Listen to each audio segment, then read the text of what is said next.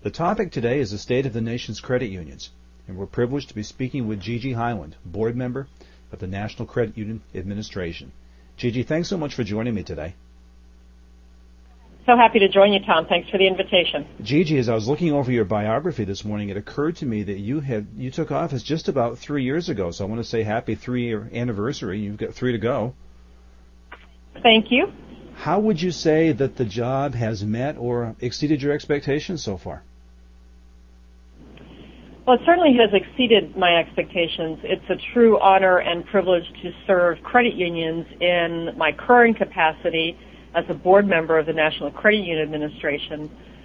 It certainly has been a time of significant events and changes, and there are many highlights of my tenure that I think have been indicative of the times that we've lived in.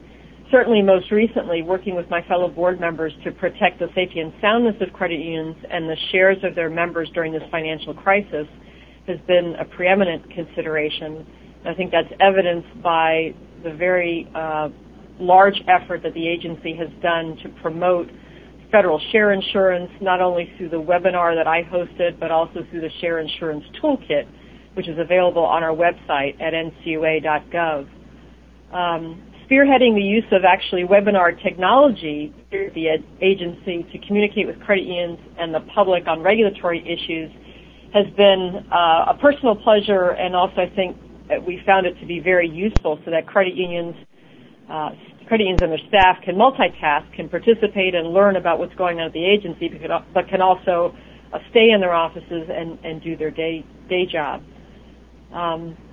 Chairing the outreach task force effort and working with that group within NCUA to produce our report and working with the board to implement some of the recommendations has also been a highlight of my tenure so far. And then I guess last but not least, meeting with NCUA regional office staff, including examiners, every year to identify key examination concerns and internal issues facing the agency has really gone a long way to help me understand the dynamics of all of the issues and how they impact the agency and how they impact credit unions. Well, Gigi, it occurs to me that we're watching history be made daily, sometimes by the hour. Given the global economic conditions and everything that's happening in the banking industry, what is the state of the nation's credit unions? Tom, overall credit unions have fared very well during this economic crisis. They are not immune to the ripple effect of the crisis, but if you look at some of the numbers, you'll see that the majority are very well positioned to handle the issues that are facing our nation's financial services system. They go in with about 11% capital, and they built that capital in good times, and it's helping them out to have those strong capital levels as they see certainly some increases in delinquency, not only in auto loan delinquency, but also in real estate loan delinquency that they haven't seen for a long time. Having said that, I think credit unions in a lot of communities are being turned to by consumers as lenders who are still lending, who are still providing credit and borrowing needs to members for loans like small business loans, auto loans, and home loans, where a lot of other lenders have been challenged to continue to provide that lending because of the credit crisis. Well, it's interesting because, of course, credit unions come up in the conversation all the time as potentially benefiting and growing from the economic crisis. And I spoke to a credit union conference out in Las Vegas last month and encountered one union that had received 500 new members in the previous 3 weeks as the bad news about banks sort of took its toll. What do these credit unions have to do to succeed at winning these new members and deposits that might be fleeing the banks or the markets? I think credit unions need to stick to the basics that they've always done. Credit unions, in large part, have not suffered the ramifications of the subprime mortgage crisis because they lent according to time-tested principles. They knew their members, they knew the consumer, they understood the collateral and the value of that collateral, and they understood the member's capacity to repay.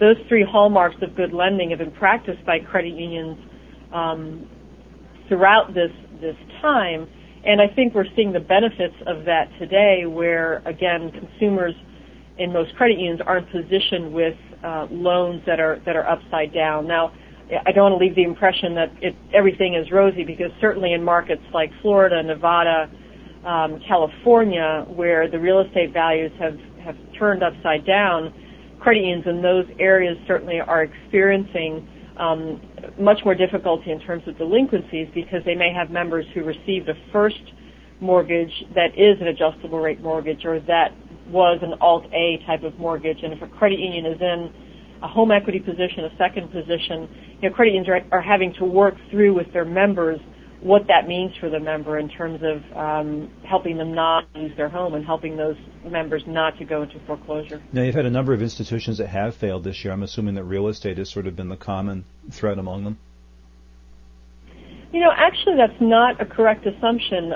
Interestingly enough, I think you'll have seen on our website that there's been a great deal of guidance that we've issued on due diligence. And for the credit unions that we've found that have been concerned recently or have run into difficulties, we've really found that it's been a lack of due diligence that has caused the sort of systematic issues at those credit unions. And what I mean by due diligence is a failure to take into account all of the risks associated with implementation of new programs. And to put it in a very sort of layman's analogy, sort of flying before you crawl. And those credit unions that we've seen have difficulties really have not taken new programs slowly. They haven't looked at the program, measured the risk, monitored the risk, and sort of gone into these programs slowly. They've gone into them full bore, and when everything that could go wrong, in fact, did go wrong, it was the credit union, regrettably,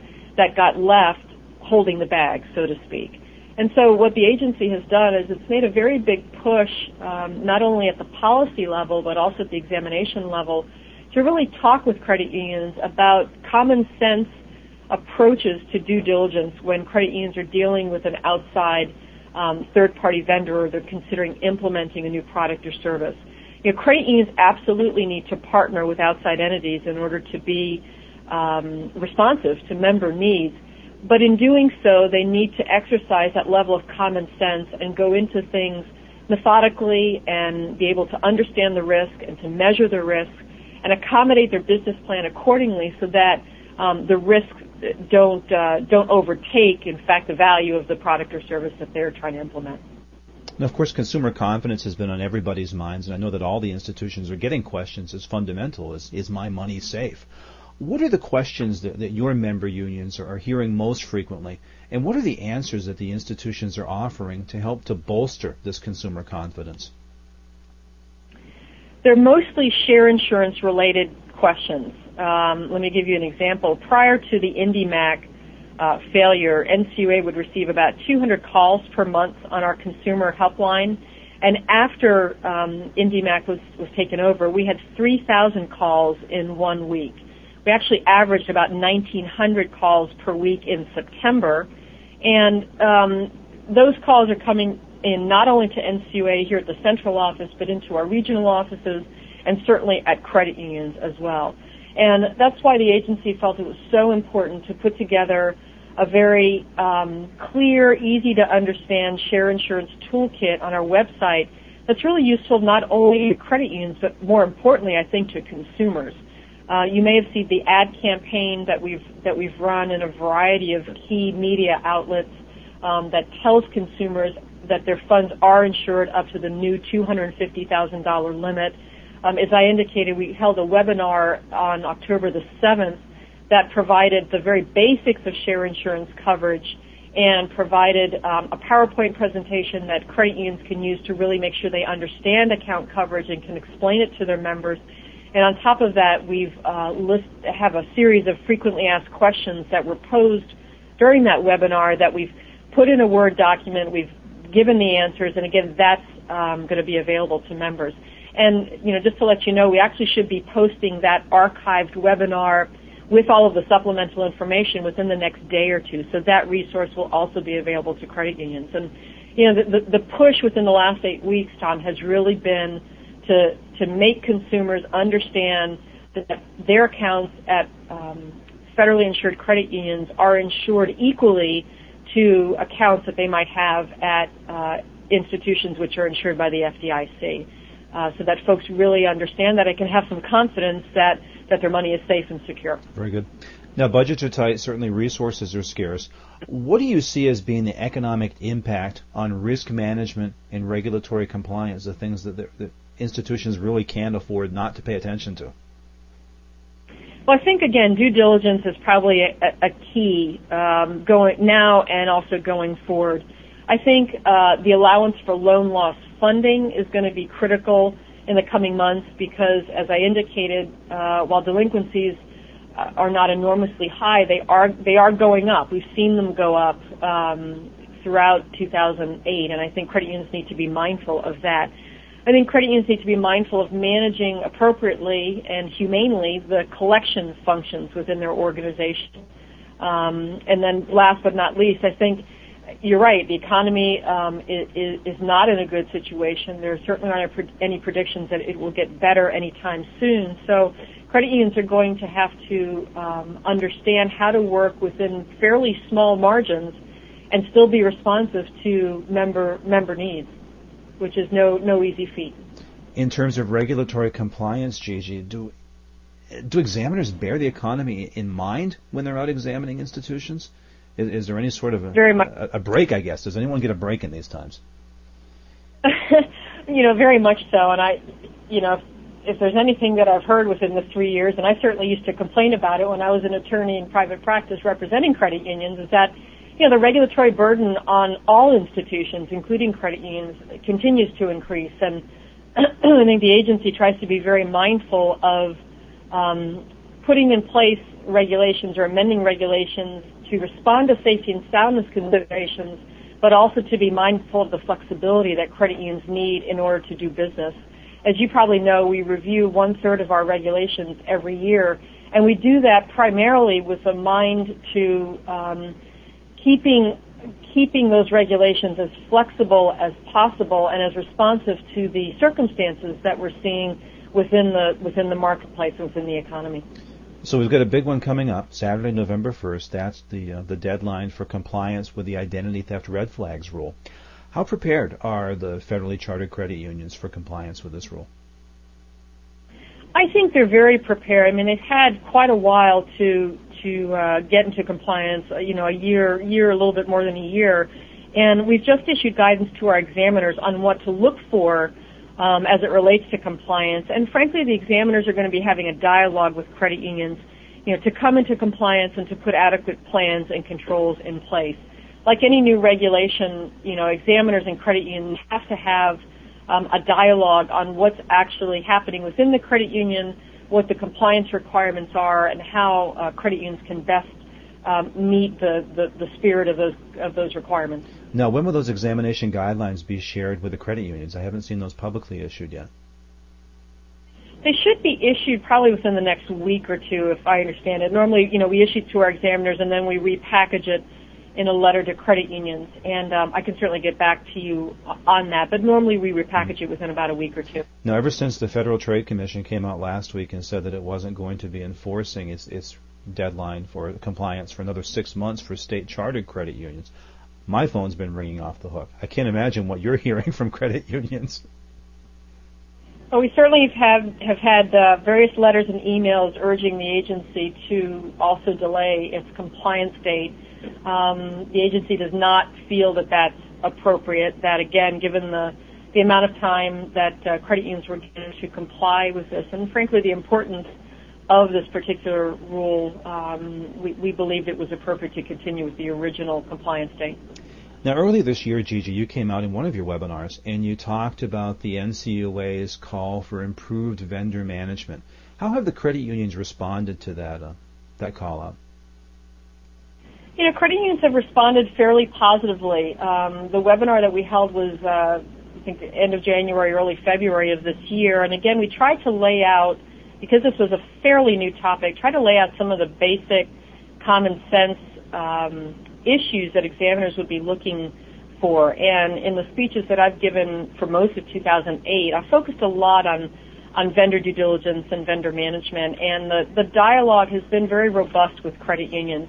I think one thing that's very helpful is that we issued the actual questionnaire that examiners utilize when they go into a credit union to look at this issue. So it really lists all of the considerations that an examiner is going to be thinking about, and that means that credit unions have an inside look into the examiner's head when the examiner comes and asks about due diligence. And again, I think that lays a groundwork for very robust dialogue. And frankly, I've encouraged our credit unions to really engage in that dialogue, to look at who they're using as outside vendors, to review the relationships from a risk perspective, to document their efforts, and if they feel that what they're doing is appropriate for the level of risk that vendor may pose to the institution, then, you know, to either agree or disagree with the examiner. So it really is meant to be a dialogue, because it's the credit union that's in the best position to know what is the credit union strategic plan, who does it need help from to implement that plan in terms of third-party vendors,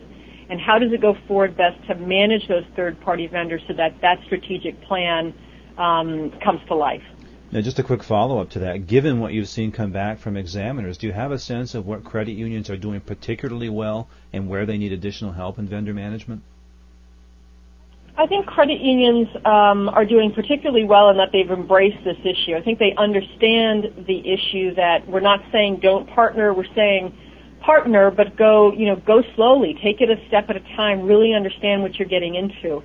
There is not the holy grail of a 1% return on assets anymore, and I think from the agency's perspective that's a real breakthrough for credit unions and for the agency.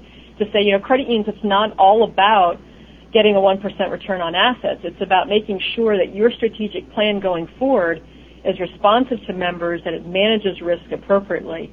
And I think in terms of what credit unions could do better on risk management, I think it's the slowing down that we'd like to see. I think we'd really like to see credit unions take it a step at a time. If you're launching a new product or service, try it out a little bit first. Don't go full bore.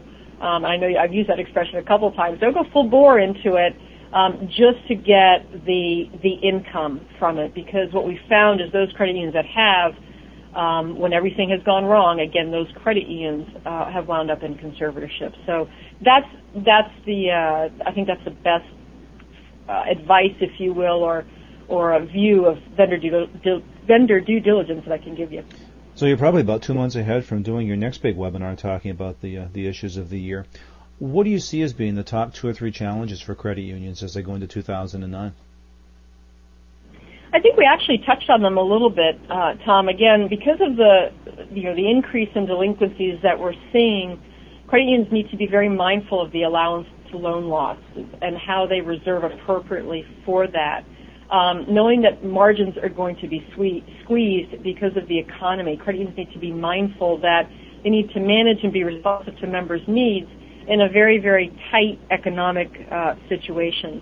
Obviously vendor due diligence is out there, and then I think managing appropriately the collection functions, as we talked about, so that you're doing the best service that you can to the members while appropriately protecting the credit union's interests, and trying to balance those two challenges. So in terms of your role, I'm guessing that 2011 is going to get here even faster than 2008 did. What do you want to accomplish in your remaining 3 years in that role? Interestingly enough, let me just look at 2009 coming up. As you know, 2009 is the 75th anniversary of the Federal Credit Union Act, and I'm going to be hosting in June of next year a symposium talking about the Federal Credit Union Act and really what the next 75 years might be for credit unions.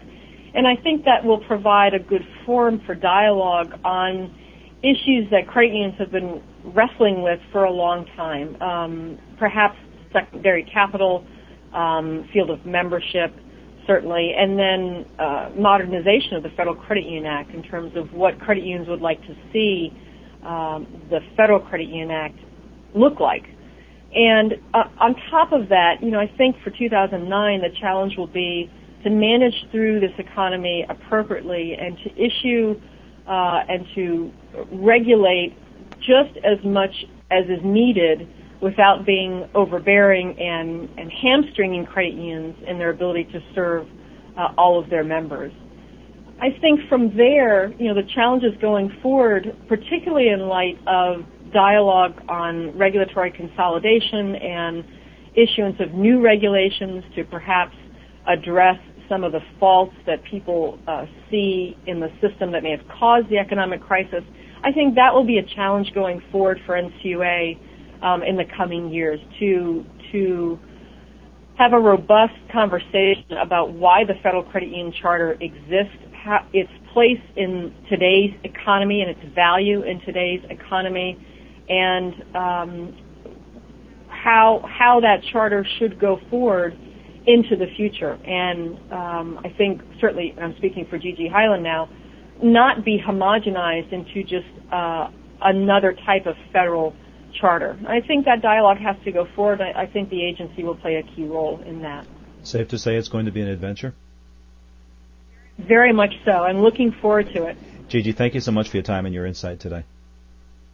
You're so welcome, Tom. Thanks again for the help. We've been talking with Gigi Hyland, board member, NCUA. For Information Security Media Group, I'm Tom Field. Thank you very much.